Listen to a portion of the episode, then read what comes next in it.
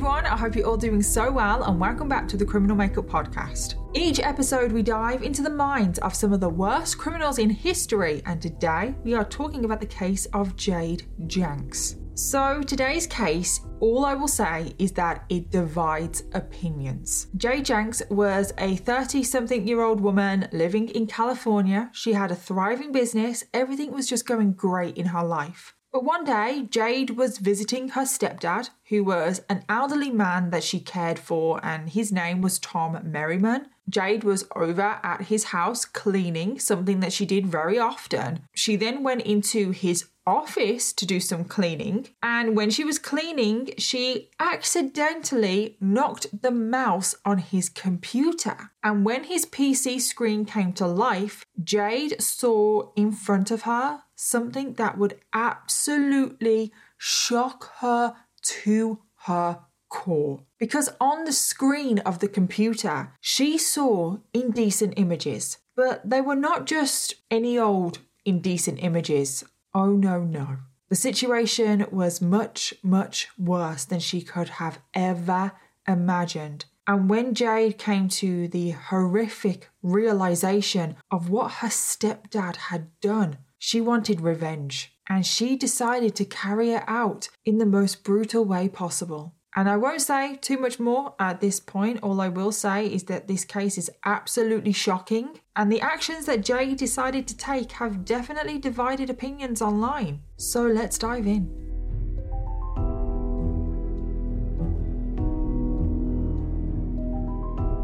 Jade Janks was born on the 14th of October 1983, making her a Libra, and she was born to parents Jeanette and Steve Janks. And pretty much from the get go in Jade's life, there was chaos. Because when she was just three months old, her parents got divorced. Her mom had a lot of struggles with substances. She did have a drug and alcohol addiction. And unfortunately for Jeanette, this drug and alcohol addiction, it came before for everybody else, including her daughter Jade. And she just was not in the right place to be raising a child. So Jade's dad, Steve, decided that he was going to divorce Jeanette and take Jade with him and raise Jade as a single parent. So Jade's dad found a new place in San Diego, California, which is actually where the rest of today's case takes place. But then, even though there was that bit of chaos in Jade's early life, from this moment on, as far as I can tell from my research,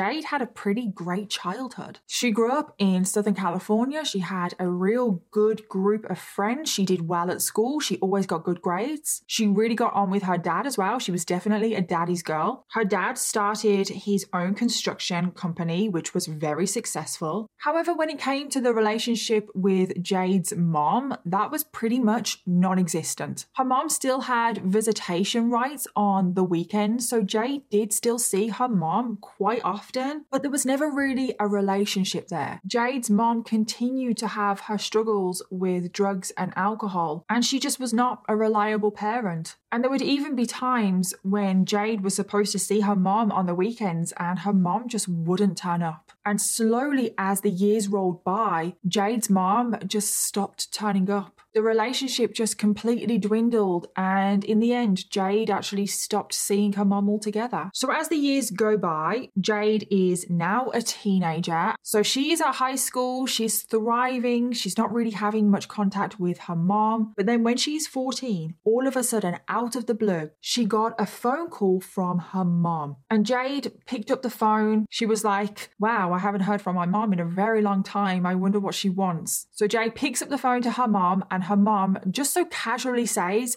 Oh, hi, Jade. Just want to let you know I've gotten married. Yeah, sorry for not inviting you. Oh, and I'm pregnant. You're going to have a little baby brother. Can you imagine receiving a phone call like that when you haven't seen your mom in a very long time and all of a sudden she's married and she's pregnant? As a 14 year old, that would probably hit you like a ton of bricks. And after this phone call, this is when Jade and her mom, they start to reconnect because Jade, even though she hadn't seen her mom in so long and her mom was never never really there for her, Jade was really excited about having a brother. She was probably also excited about the thought of having her mom back in her life again because her mom, it did kind of seem like she got her act together. So Jade goes over to visit her mom for the first time in a very, very long time. And this is also the first time that she would meet her new stepdad, a man named Tom Merriman, a man who is very significant to today's case. So, Tom Merriman was born on the 2nd of June 1956. And at the time he met Jade, so the time that he became Jade's stepfather, he was currently 41 years old. Now, Tom has been described as a very kind, very generous man. He loved nature, he loved being outdoors, and he loved gardening. And he was very much a handyman. He was just one of those people that you could phone up and he kind of knew a little bit bit about everything. And prior to meeting Jade's mom, Tom had been in a previous relationship and he did have a child from that relationship. And to be honest, I don't know anything about this child. Like, I don't know if Tom saw his child a lot. Like, I don't really know. So there's not really much to say. So Tom was now 41. He had just gotten married to Jade's mom, Jeanette. They had a very whirlwind relationship. They got married very quickly. And Jeanette was obviously pregnant. She gave birth to a boy and they named the boy Cash. And Jade's mom really wanted wanted Jade to be a part of their little family. She wanted to be a family of four. So Jade, she still lived with her biological father, but she would go over to her mom's a lot. And the birth of Cash really did bring everyone together. Jade loved being an older sister. She loved looking after Cash as much as she could. However, there was kind of a problem with this new family setup, like this new family of four, was that Jade didn't really get on with her new stepdad, Tom. She didn't really dislike him, but she didn't like him. She kind of felt like Tom was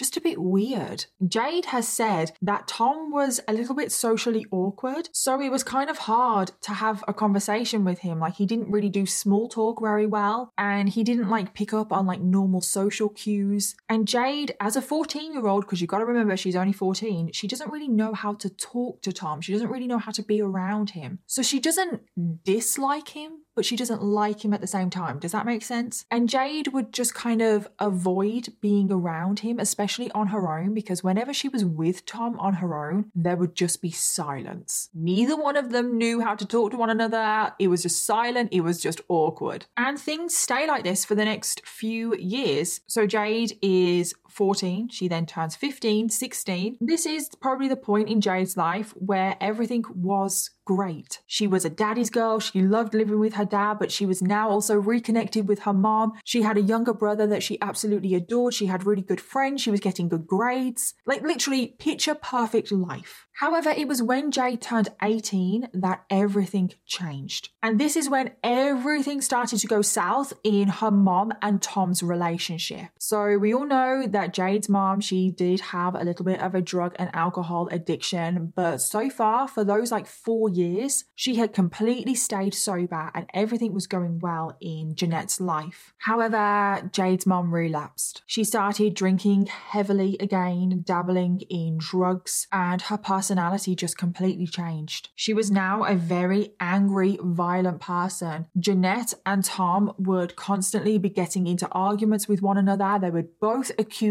one another of being physically abusive to the other. Sometimes their arguments would end in physical fights. They actually separated on a number of occasions and filed for divorce on three separate occasions. But on all of the occasions, they ended up getting back together. And Jade, she was quite often at the house when these physical fights broke out. So she kind of felt like she was in the middle of everything. And Jade's priority was her little brother, Cash. Jade didn't want her little brother exposed to all of this. And Jade could quite clearly see that it was her mom that was the problem. It was her mom that had completely relapsed. It was her mom that was always starting the argument, starting the fights. So because it was Jade's mom that was the problem, this made Jade and Tom, her stepdad, grow closer because Jade was actually on Tom's side. Whenever an argument would break out, Jade would always back up Tom. And over the months, Jade and Tom started to confide in each other. I think both Tom and Jade were really hoping that Jeanette would clean up again and she would get her act together, but she never did. So both Jade and Tom are becoming increasingly concerned about Cash. And then eventually the time came where Cash was going to attend kindergarten. And he was so excited about this. He was literally telling everyone that he could. However, when it came to his first day at kindergarten, Cash woke up that morning. He was so excited. He got all ready to go. He got his little backpack and he was waiting for his mom to take him to kindergarten. But his mom never woke up. The night prior, she had gone on a drink and drug binge and she had stumbled in, gone to bed, and she never woke up. And Tom, his job, he left really early in the morning, so Tom wasn't around either to take him. And poor little Cash was just stuck in the house and he missed his first day. And my heart just breaks for him because he was so, so excited and he was just left abandoned in the house.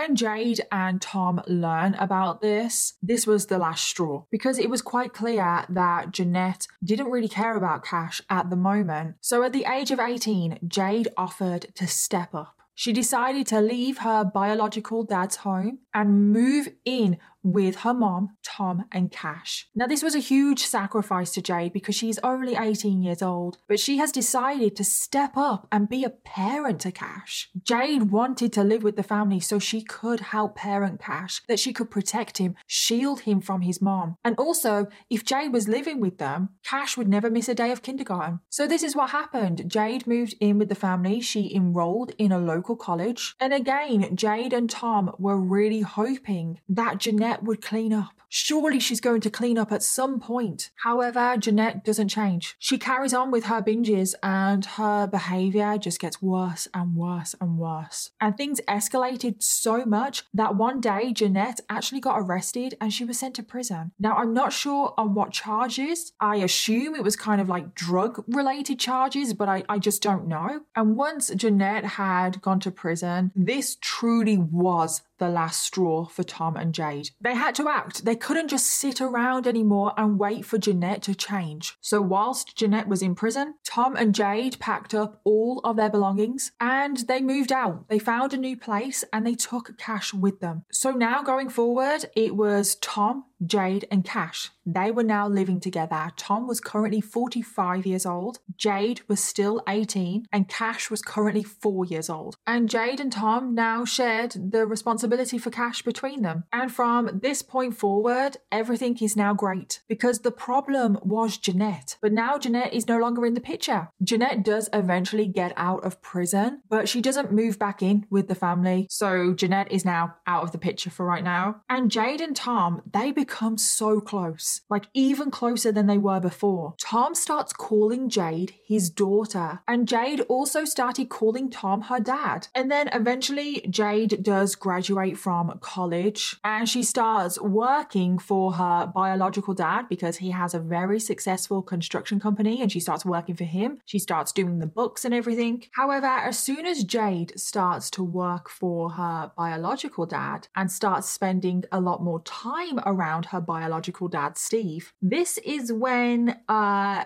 Jade and Tom's relationship kind of went south. Tom definitely got jealous of Jade's biological father. Tom didn't like that Jade was actually close to her biological dad. Tom wanted to be Jade's only dad. He was insanely jealous. He saw Jade as his daughter and his daughter alone. And he would just start to make all of these little snidey comments about Jade's biological dad. He started to become very manipulative. He was trying to turn Jade against her dad. And Tom started trying to spend as much time around Jade as possible. And he started to become very demanding of Jade. He expected Jade to do everything around the house, all of the cooking, all of the cleaning, all of the parenting to Cash. And I think that that was kind of like a tactic from Tom to keep Jade in the house, keep Jade around for as long as possible. And it got to a point where Jade had just had enough. She didn't want to deal with her stepdad, Tom, anymore. Their relationship had definitely soured. And Jade was currently 23 years old and she just wanted her own space and she decided to move out. Now, when she did this, Tom was absolutely heartbroken. And over the next few months, Tom really tried to stay in contact with Jade. He would always be calling her and messaging her, but Jade didn't ever pick up the phone. Now, Jade would still occasionally go over to the house because, of course, she wanted to see her younger brother. And she would always make sure that she would go over on birthdays and holidays. But for the most part, Jade just kind of stayed away. And Jade and Tom's relationship, they became just more and more distant. And it was around this time as well where Jade's mom, Jeanette, pops back up. She had cleaned herself back up again, and Jeanette now wanted full custody of Cash. And she got full custody, so Jeanette took Cash and left. So now Tom, in a very short space of time, he went from living with his son Cash and also Jade, and they were living together as a family of three for about five years. So that is a very long time. And then all of a sudden, Jade moves out, and now Cash has been taken from him. So now all of a sudden, Tom is living alone. And now that Cash has also gone, Jade no longer has any reason to ever go over to Tom's house ever again. And Tom fell into a very deep depression. He was incredibly lonely and his life kind of just spiraled. But when Tom's life is falling apart, Jade's life actually starts to thrive because she was working with her dad at the construction company. And it was when she was working at this construction company that she realized that she loved design. So at the age of 25, Jade left her dad's company and decided to set up her own business. And she went into interior design. She set up her own business called Janks Interiors. And 10 years passed by and her business absolutely soars. And it became very well known in the local area. And it actually states on Google that Jade Janks had a net worth of $15 million. So that is how good Janks Interiors Interiors is doing as a business. And I don't know how true that is because obviously that is a lot of money. That is just what I found on Google. And as you can imagine, Jade is in her mid 30s at this point. She has a very successful business. She has a lot of money. She has a lot of friends. Her life couldn't be much better. And then we get to April of 2020. And this is when Jade is 37 years old. And this is when something very significant would happen because this is when Jade would reconnect with her stepdad Tom, and everything would soon spiral downwards from here. In April of 2020, Jade moves to a new home located on South Nardo Avenue in Solana Beach, which is just outside of San Diego. And guess who just so happened to live on the exact same street? Her old stepdad, Tom Merriman. He lived at 144 and Jade moved to 148. And you know, I go on Google Maps, I like to scope out the place. And I couldn't believe that they're basically next door neighbors. They even share like a like a drive. So over those 10 years, they hadn't seen each other for like 10 years. So that is a very long time. So over those 10 years, Tom had really rebuilt his life because the last time we had heard from him, he was struggling. He was suffering with depression. But he climbed out of that depression in 2013, he actually opened up his own business, which was a non-profit butterfly farm. I know, pretty random. And this was both a research and an education center. And from my understanding, it was very successful. Like it was very well known in the local area. So Tom is now 64 years old and Jade is 37. It was almost like fate brought these two back together. At this point, both Jade and Tom were living alone. Because they were neighbors, they they reconnected. They started speaking to one another and going over to each other's homes. It actually started to become a regular thing that Tom would go over to Jade's house once a week for dinner. And they soon became very good friends again. They did almost have that father daughter relationship again. And they had a lot of history. They had been through so much together. So they did have a pretty special bond. And Jade has actually said that she trusted no one in the world more than Tom. Tom would also message Jade and say things like, No one in the world will love you as much as I do, which sounds quite sweet when you hear that. But then when you know what happens in this case, that takes a very sinister meaning and it definitely creeps you out a little bit. However, there was one thing that soon kind of became a problem, and that was Tom's health. Now, he was in his late 60s and it had been a while since Jade had seen him, and his health had deteriorated quite a lot. He had built up a number of medical conditions and he had quite a lot. I have them written down here because I cannot remember them all. Um, he had liver dysfunction, a pacemaker, an enlarged heart, congestive heart failure, swollen and congested lungs, emphysema from prolonged smoking, 30 to 40% blockage of his arteries, and I swear there was actually a few more, but there was just a lot that he had, okay? He was really struggling. His health just was declining more and more, and Tom just didn't know how to handle this, and he turned to alcohol and also Xanax to deal with his problems, and he soon developed an addiction, especially to Xanax. And then Jade appeared back in his life. And obviously, this was really good news for Tom. However, he was still really struggling. And Jade, she was that kind of daughter like person to him. She almost did pick up where she left off and she became a caregiver to Tom. And this all happened within six months of Jade moving next door to him. She did become his full time caregiver. She would cook all of his meals, she would clean his house, pick up his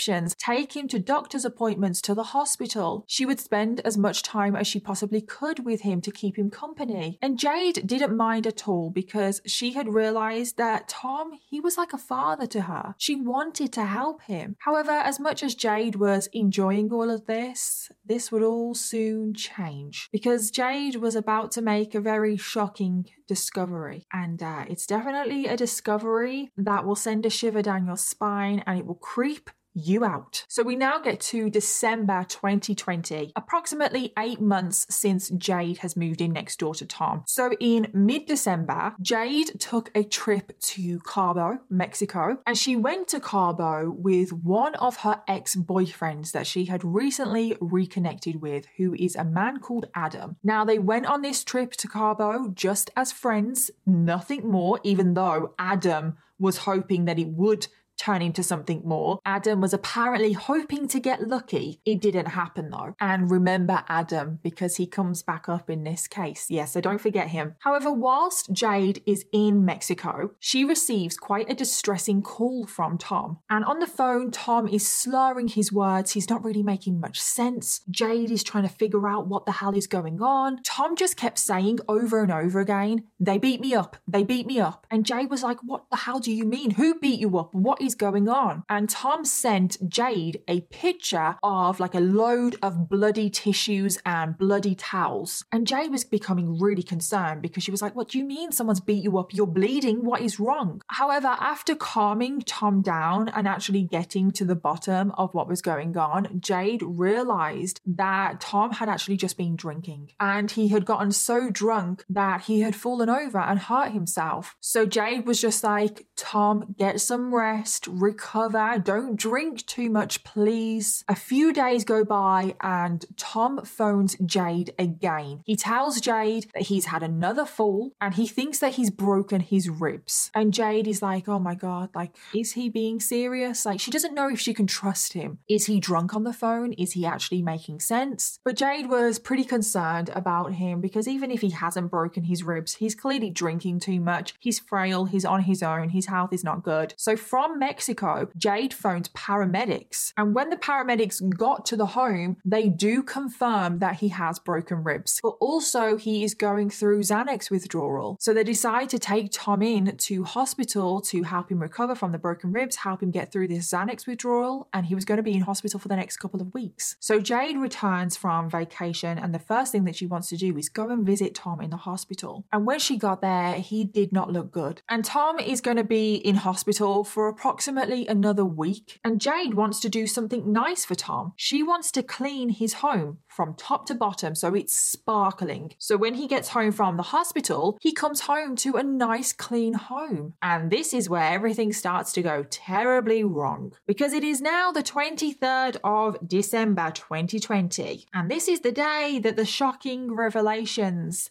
get revealed.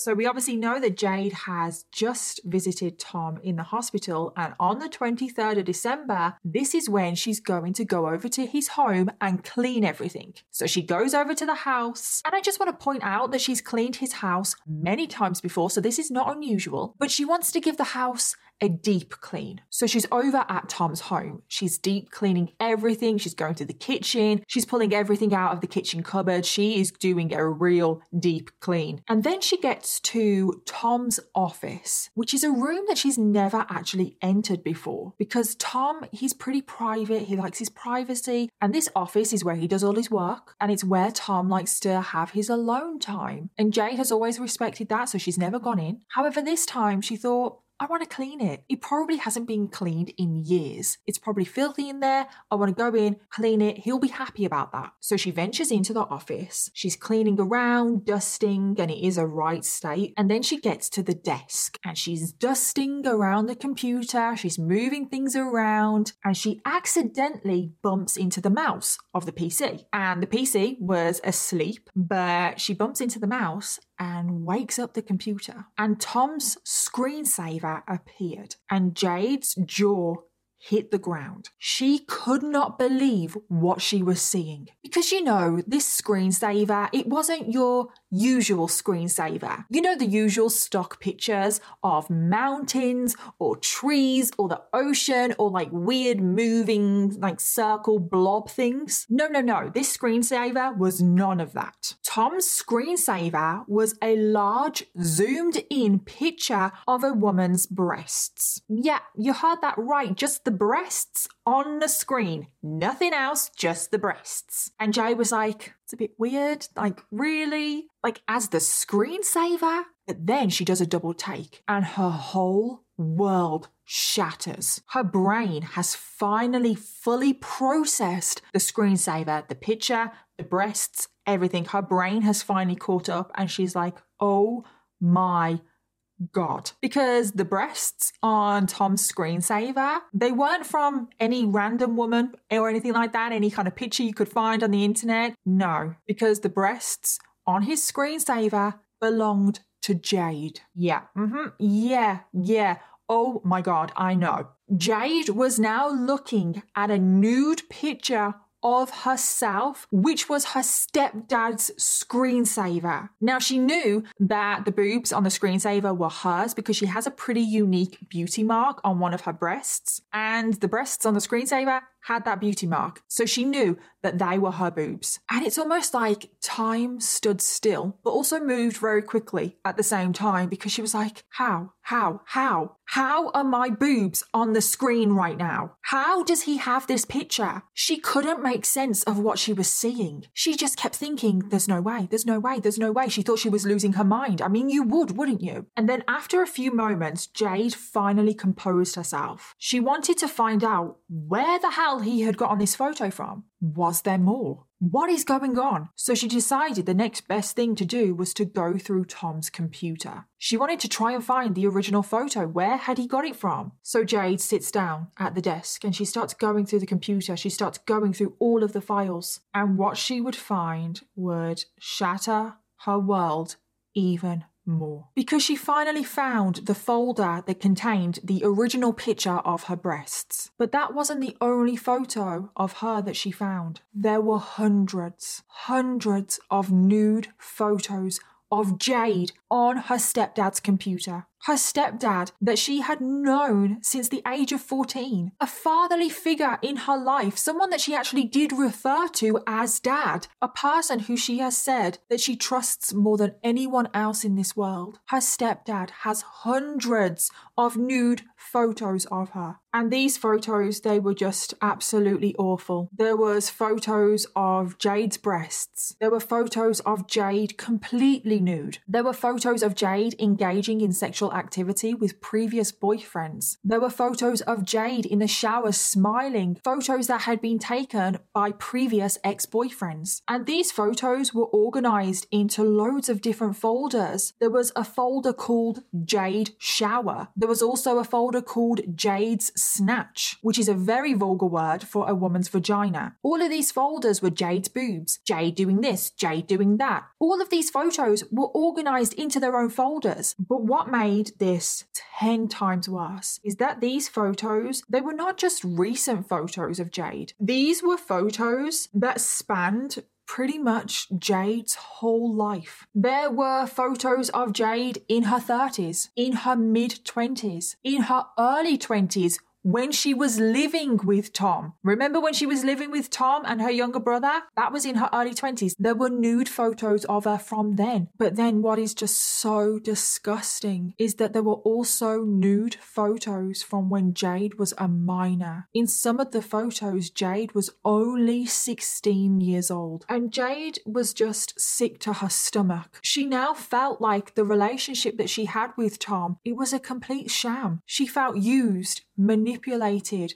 violated, and abused. And where did Tom get all of these photos from? That is what I want to know. Well, there are some conflicting sources on how he got these photos. However, it seems from a lot of things that I've read that Jade realized that a lot of these photos were stolen from her. So a lot of these photos that were on Tom's computer, she had taken herself or an ex boyfriend had taken of her. So over the years, she had taken a number of nude photos and shared them with boyfriends. She had also taken videos and photos of her engaging in sexual activity. And she stored all of these photos, videos, everything on an SD card and on a laptop. However, at some point, both her SD card and her laptop, they went missing. At the time, Jade didn't know what had happened to her laptop and her SD card. However, now she kind of thinks that Tom clearly stole them. But it's thought that that is not the only way that Tom got access to all of these photos. It's also thought that Tom could be accessing Jade's computer over the years. So clearly logging into her cloud account or something like that and secretly downloading all of these files for himself. And then to take it to another level, another creepy, disturbing level. Some sources also say that Tom set up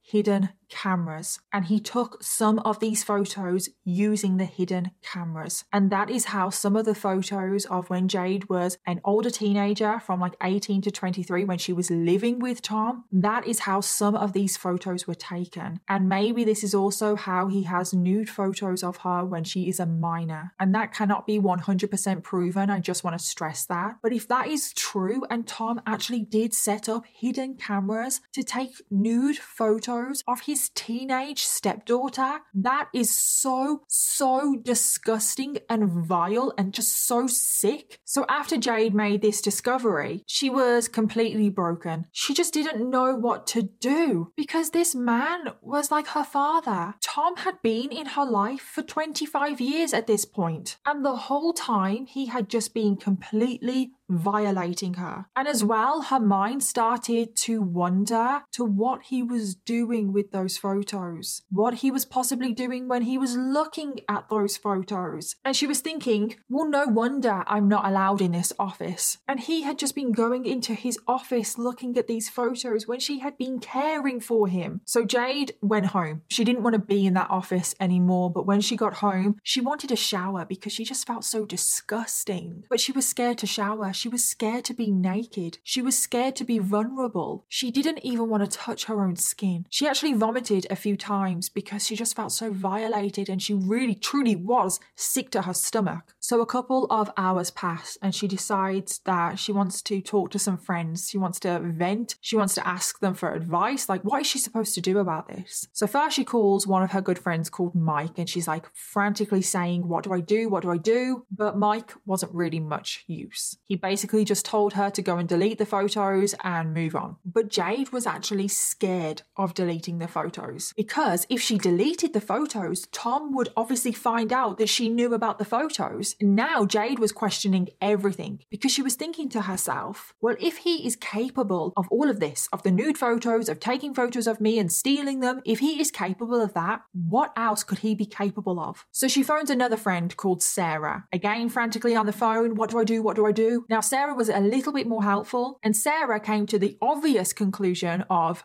go to the police. However, Jade also didn't want to go to the police. She didn't quite know what the police could do. Could they even do anything? And again, going to the police, Tom would find out. And I've got to say, I think she should have gone to the police because this is a crime, especially if Tom had nude photos of a minor. That is 100% a crime. And I do think the police would take that very seriously. Um, but Jade is just not thinking like that. She doesn't think that they will take her seriously. So once again, Jade was left not really really knowing what to do. And she was left home alone trying to figure out what to do in this completely unreal situation. So, as she was trying to process what to do, Jade remembered something. Over the years, one of her very close friends called Sam had always told Jade about this one guy that they referred to as the fixer. And this guy, you could go to him, doesn't matter how big or small your problem was, he would fix it. And Jade remembered this. She remembered this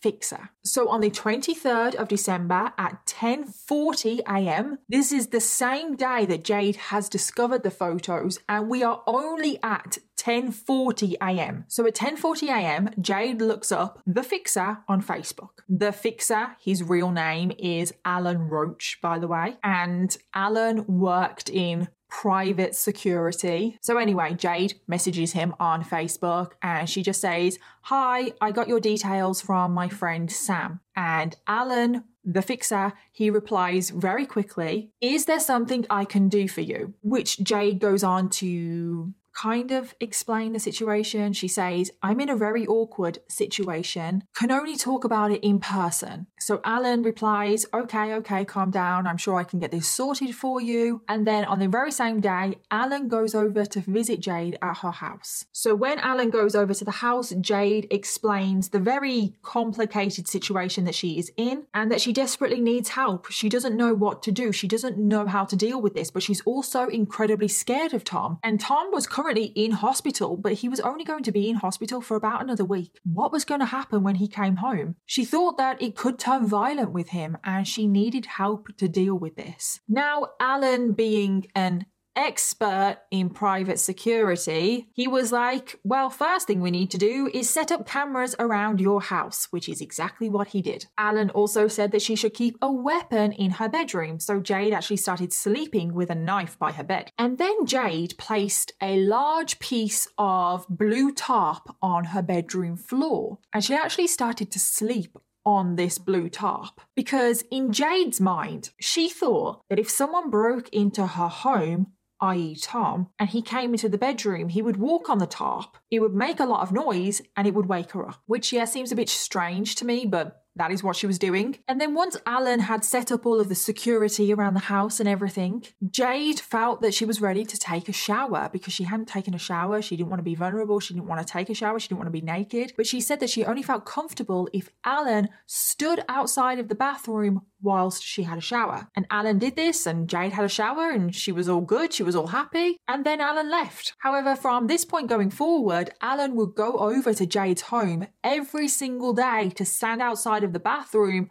whilst Jade had a shower, which seems pretty weird for uh, someone in private security to all of a sudden randomly do for somebody that they've just met. Now, there are rumours that Jade and Alan entered into a sexual relationship during this time. I don't know if that happened or not. Your guess is as good as mine, but that is what I read. And then the days pass and it's Christmas, and then it all of a sudden is the 29th of December. And over that period of time, from the 23rd of December to the 29th of December, Alan and Jade are messaging each other, texting one another about a plan this mystery plan that they need to decide on what to do. They were trying to text each other in very cryptic ways about this plan. Jade would say things like, Hopefully, we can figure out a plan. I imagine you're too busy to watch me shower every day. It's time to tighten up a plan. And the two of them were texting constantly. I'm talking about hundreds of messages were exchanged between the two of them over those few days. They would also call one another loads each day, and they just kept talking about this plan. And then it was the 31st of December, which is the day that Tom was due to be discharged from the hospital. And this is the day that Jade would have to go pick him up from the hospital because that was what was arranged. And Jade would finally have to come face to face with her stepdad, who she was now so scared of, who had violated her for years. And Jade was panicking the day before, so the 30th of December, Jade kept sending Alan, the fixer,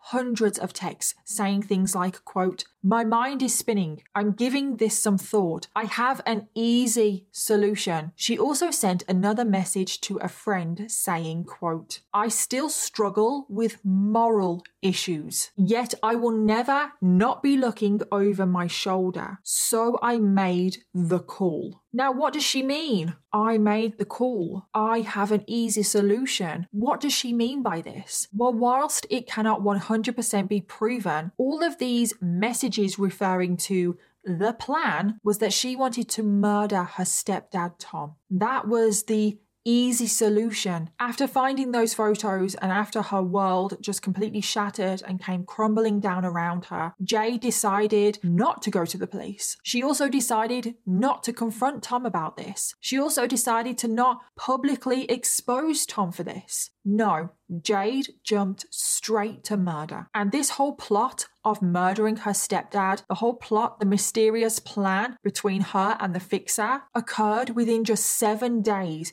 of her finding those photos. At this point, she had only known Alan, the fixer, for seven days and she was already planning on killing her stepdad with him. So now we get to the 31st of December 2020, and this is the day where the main events of today's case take place. So on this morning at 10:52 a.m., the first thing that Jade decides to do is to destroy all of the evidence of the photos on Tom's computer. But before she does this, she takes a few photos on her phone of the computer, of the photos on the computer, so she does have a little bit of evidence. But then following this, Jade just proceeds to destroy all of the photos. She deletes all of the photos and then she destroys the hard drive by pouring a bottle of Jack Daniels over it and then smashing it. And then at 11:19 a.m. on the 31st of December 2020, Tom Merriman is discharged from hospital. And this is just eight days after Jade initially found the photos on his computer. So all of this is happening very fast. So Jade is there to meet Tom. She escorts him into her car. And I can't even imagine what would have been going through her head at that moment. Coming face to face with a man that you have trusted for so many years that has been violating you for all of those years. She doesn't confront Tom. She doesn't say anything to him. She just puts him in the car and proceeds to drive him home. But before they drive off, Tom hands Jade a big bag of medication because we know that he has so many health problems. He's on so much medication, and this is filled with so much medication, half of it that I cannot pronounce, but it includes oxycodone and trazodone. But all of this is pretty significant, all of this medication, because then we get to 11:30 a.m. This is just 11 minutes after Tom has been discharged from the hospital. And this is when Jade sends a text message to Alan, the fixer, that said, quote, I just dosed the hell out of him. Yeah, those were her exact words. I just dosed the hell out of him, clearly indicating that she has just pumped Tom full of drugs. All of the medication that he has just been prescribed, she has just pumped him full of it. And then following this, she sends another message to Alan the fixer that says, quote, stopping at Dixieline to stall, let me know. And Dixieline is a hardware store, from my understanding. And when she went into Dixieline, she bought zip ties, towels, and two pairs of gloves. Now, what does that sound like she's planning to do? Mm-hmm, yeah. And then she obviously said to Alan the fixer, let me know. Stalling, going to Dixieline, let me know. Also clearly indicating that Alan the fixer should let her know when he is ready to take part in whatever plan they have. So Jade drives around for a while and she's waiting for a text off Alan to say that he is ready. However, Jade just keeps driving around and he doesn't text her back. And Jade is getting really, really frustrated. So, because she has Tom in the back of her car and Tom is clearly dosed up, like she has said, so I assume he's probably passed out, Jade starts to think, okay, I'm going to need to make plan B. So, she decides to head home instead. However, this is when her next problem occurs because she is trying to get the dosed up Tom out of her car, but she can't do it. And he just collapses in the driveway. So now there is a dosed up Tom just collapsed in the middle of the driveway. And this is when Jade goes into full panic mode. She starts sending a flurry of text messages to Alan, the fixer, saying things like, He fell in the driveway. I can't carry him into the house. I can't carry him back to the car. I'm not strong enough. He's just stuck there. Can you come right away? What do I do?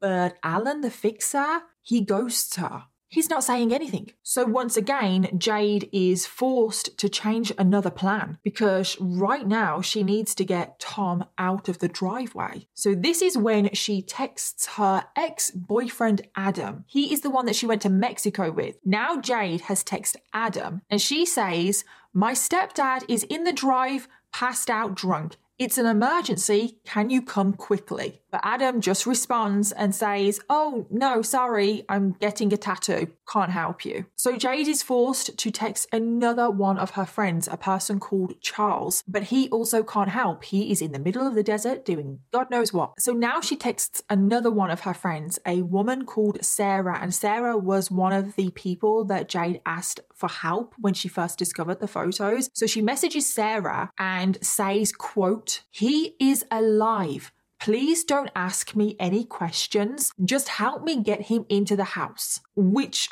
sounds dodgy as hell. Who the hell starts a message off? He is alive. Please don't ask me any questions. How dodgy does that sound? But anyway, Sarah agrees to go over to help her. Apparently, she doesn't ask any questions. So now it is 1 pm, which is 90 minutes approximately after Jade picked up Tom and after she dosed him up in the car. And this is when Sarah and her boyfriend Justin finally arrive to help out Jade. Together, they all lift Tom and place Tom back in Jade's car. And Jade just explains the situation. Oh, he's drunk, he's passed out. I need to get him back in the car and I'm taking him back to the hospital. And then Jade drives off pretending to go back to the hospital. And Sarah and Justin, they leave. They don't have a clue what is going on. They're just like, this is a bit weird. Jade now sends another flurry of messages to Alan, the fixer. She is getting so frustrated with Alan because the whole morning he has not texted her back. He is supposed to be her accomplice in this whole plan, and he has not messaged her back. So Jade is just driving around sending all of these messages to Alan, and she says to Alan, I had to call someone to help me carry him inside. I wish you were closer. She also said, quote, He's waking up. I really didn't want to be the one to do this, which again sounds suspicious as hell. Because that sounds to me that Jade is saying, I didn't want to be the one to murder him. I don't know, that is how I'm reading that. Again, Alan doesn't text her back. So she's driving around for a little bit longer, waiting for Alan to text her back, but he doesn't. So she drives back home and this is now 2:30 p.m., which is 90 minutes after Sarah and Justin helped get Tom back in the car. But now this is a full 3 hours since Jade picked up Tom from the hospital and dosed him up. But now, after the three hours, Alan the fixer finally responds. Alan said that he was too busy, he couldn't deal with her problems today, and he would get his business partner to come and help her. And it's like, business partner. How many people work for this hitman company? Oh, sorry, I probably shouldn't call it a hitman company because it hasn't been proven to be a hitman business. And Jade is not happy about this. Jade responds, Hell no. I'm super uncomfortable having anyone else involved. However, Alan texts back and says, It's too late. I've already contacted my business partner. He's on the way. Just give him some money and he'll be there soon. So Jade feels like she has no other option but to wait for this business partner to show up. So 30 minutes go by and the business partner still hasn't showed up. Jade sends a load more angry messages to Alan saying,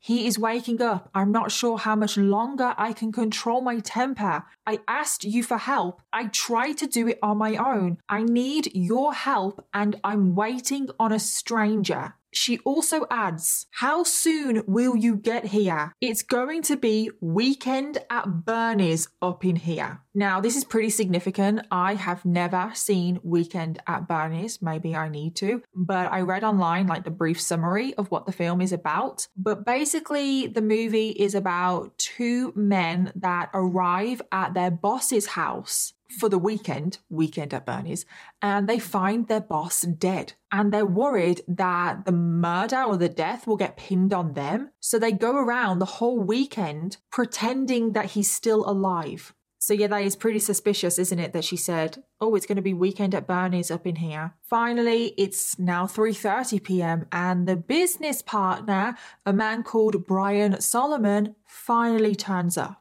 And when Brian arrives, Jade is pretty frantically telling him what has happened. She says, I've drugged him. He's on the back seat of the car. But Brian doesn't really know what she's talking about. He's like, Sorry, what? What do you mean? There is a person drugged in your car? Like, what are you talking about here? Because Alan the fixer, his business partner, had given him no information. All he was told is that a woman called Jade needed his assistance. So Brian was like, so what do you want me to do? Like, what is it exactly that you need? And Jade just calmly says, I want you to strangle him. I'll take care of the rest. And then she also adds, Oh, there's some rope in the car that you can use. And Brian was like, Sorry, what?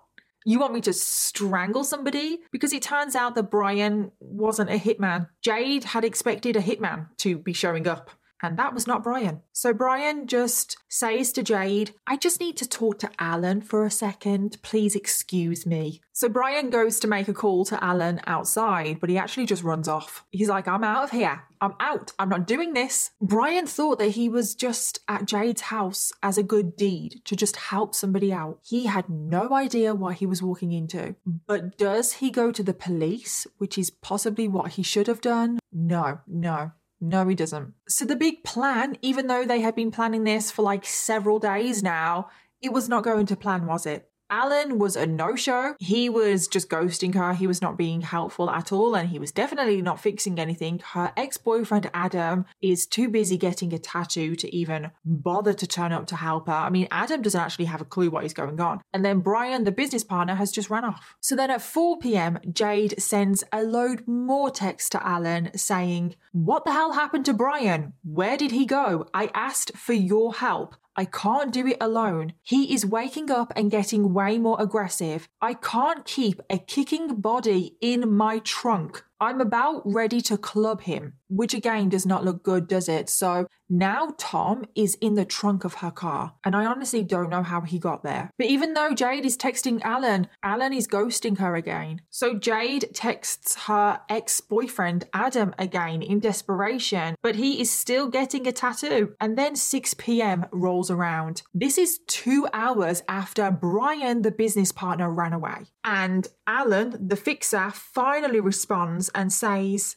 Sorry, I've got family stuff I'm dealing with. I have a better idea, but it can't be taken care of tonight. Can't afford a messy job site. Again, incredibly suspicious. They are clearly talking about a murder and they really do think that they are being so intelligent by saying things like, Messy job site, can't afford that. So once again, Jade is left completely on her own because Alan is busy with family stuff. However, it is now 7:30 p.m. 8 hours after Jade initially picked up Tom from the hospital and dosed the hell out of him. And Tom is still in the trunk of her car. And this is when Adam, Jade's ex, finally shows up. Yeah, he's finally finished getting a tattoo. And when Adam gets to the house, Jade is absolutely distraught. She is frantic, she is panicking, and Adam had no idea what he was walking into. And this is when the huge revelation comes out. Because in the last few hours, whilst Tom is stuck in the trunk of the car, Alan was ghosting her. He was a no show, he was not helping. The business partner was also not helping. Jade was completely on her own. And Jade decided that she had to take matters into her own hands. And when Adam finally showed up, Jade was just having a complete mental breakdown because of what she had just done. So when Adam walks in to Jade, Jade just tells him everything. Jade tells Adam all about the explicit photos on Tom's computer, about Alan the Fixer, about the whole plan. And this is also when Jade said to Adam, quote, I killed him. Yes, I drugged him, but he wasn't dying fast enough, so I put a plastic bag over his head. I choked him and I strangled him. And Adam was just stood there in complete shock. He was like, Am I hearing this right? Has she just confessed to a murder? And Adam immediately started panicking because he was like, Oh my God, I am at a murder scene. And he immediately starts wiping down any surfaces, anything that he has touched. And this is when Jade says to Adam, I need your help moving his body from the car to his bed. I want to stage it so it looks like an overdose. And Adam was thinking, oh crap, oh crap, oh crap, and he just ran out of there. And in my opinion, this is what the original plan was pick Tom up from the hospital, drug him up with the various medications that he had, place him in his own bed, and make it look like an overdose. And I think they really thought that they were going to get away with this because Tom had had problems with drug addictions and alcohol addictions. So I don't think it would be too far fetched for people to think, oh, he's just overdosed. And this case has just been one massive roller roller coaster. Like it really has. I cannot believe how quickly everything has escalated. It literally was only eight days ago that Jade initially found those nude photos of herself on his computer. And now all of a sudden she's murdered Tom. And now Jade has just admitted to Adam that she has murdered Tom. And Tom's body is still in the trunk, by the way. And Jade has no idea what she's going to do next. And this is when everything would start to come crashing down around Jade. Because after Adam fled, Jade was sending more messages to Alan, saying things like, Am I in this alone? I only have hours until bruising shows. Need to get him inside. Need to figure out my issue. This does not end well for me. And meanwhile, Adam has just left Jade's house. He actually goes straight to a New Year's Eve party because remember, all of this is happening on New Year's Eve. Adam actually confessed to someone at the party me about what Jade had done. And the whole time Adam was at this party, he kept thinking over and over again, what should he do? Should he go to the police? what is the right thing to do and then finally at 9:30 a.m. on New Year's Day Adam dials 911 to report what Jade has done so it is now New Year's Day Jade is still texting Alan the fixer constantly she messages him over and over again please help me I need help I just need to get him inside plan B does not end well for me but again Alan just keeps ignoring her Jade also messaged a number of friends on New Year's Day asking for help, but no one responded to her. And then later on that day, around 5 pm, Jade received a phone call from Tom's brother saying that detectives were looking for Tom. And Jade was like, oh crap, they're on to me. Jade continued to text Alan the fixer saying, I really need to clear the trash in my driveway. If anyone knows, this place could be swarming. I have a pile of trash I really need to get rid of. Can you send someone? But did Alan send someone?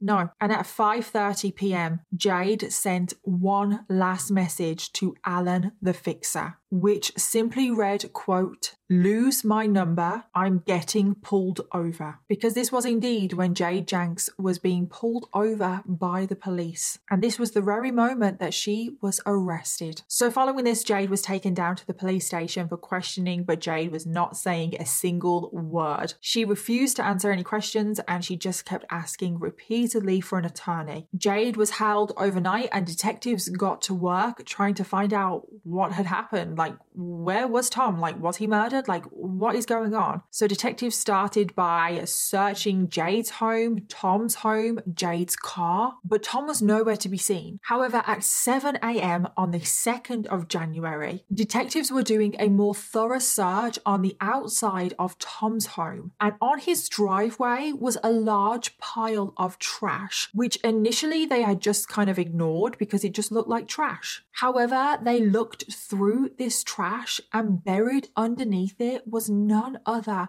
than Tom Merriman's body. At some point, Jade had clearly moved Tom's body from the trunk of her car onto Tom's driveway and just buried him in trash. And that is why she kept messaging Alan the fixer Oh, I have trash in the driveway that needs to be moved. Someone needs to come and pick up the trash in the driveway. So the fact that they had found Tom's body and they had testimony from Adam, who she had obviously confessed to, Jade was charged with first first degree murder, and her bail was set at $1 million. Jade easily paid. So now she was released on bail awaiting trial. So then nearly two whole years pass because we go from January of 2021 all the way to December of 2022. And for those two years that Jade was out, she was just living at her biological dad's house and she was continuing on with her business, her interior designs. She was still posting on social media promoting her business. People were actually worried that she was going to flee to South Africa at one point because that is where her dad, her biological dad, is originally from and he has connections over there, but she never did. And then in December of 2022, this is when the trial finally started and Jade pleaded not guilty. She said that she did not murder Tom, that he really did just take an overdose. And I don't know how she was trying to explain the fact that he just ended up under trash in the driveway. Like, how do you explain that? But anyway, that is the story that she was going with. However, the prosecution put forward all of the evidence, and the most damning pieces of evidence was all of the text messages between Jade and Alan the Fixer. There was actually 70 pages of text messages between the two of them. There was a lot of messages, way more than I have read out in this video. Adam, the ex boyfriend, was also called to the stand to give evidence because obviously she had confessed to him. They also called Brian, the business partner, to testify because obviously she had asked Brian to strangle Tom. She had asked Brian to murder Tom for her. And then you're probably thinking, okay, so where is Alan the fixer? Surely he was also called to give evidence. Surely he was also charged with something, conspiracy to murder, maybe. But no, I haven't got a clue where Alan the fixer is. He is a mystery man. Alan the fixer is completely MIA. I don't have a clue who he is. And then in the trial, Jade decided to take the stand for herself and give evidence, which is never a good idea. So when she's on the stand, she starts off by going through like her relationship with Tom, all the background and stuff. There's always been a really special bond. Um, I've never, I don't think I've ever gotten along with anybody as well. I don't think I've ever trusted anybody as much. Um, or being able to just be as I'd say open and vulnerable. And then she talks about the moment that she found the nude photos of herself on his computer. And she breaks down, she starts crying. I went to clean um, in his office area. I was kind of wiping things down and um, I bumped the mouse on his desktop computer and it, it shook the screen awake. And I looked and there's a picture of female breasts on the screen. And I look and um, I have a beauty mark on my chest, and I look at it, those, those are my breasts, so. It was the most violating, just awful, gut wrenching feeling ever. I felt, I felt sick. I felt, I couldn't, I couldn't, like, I couldn't even touch my own skin. Um, I don't even know if there's words. I mean, not even in a movie have I seen something so just sick.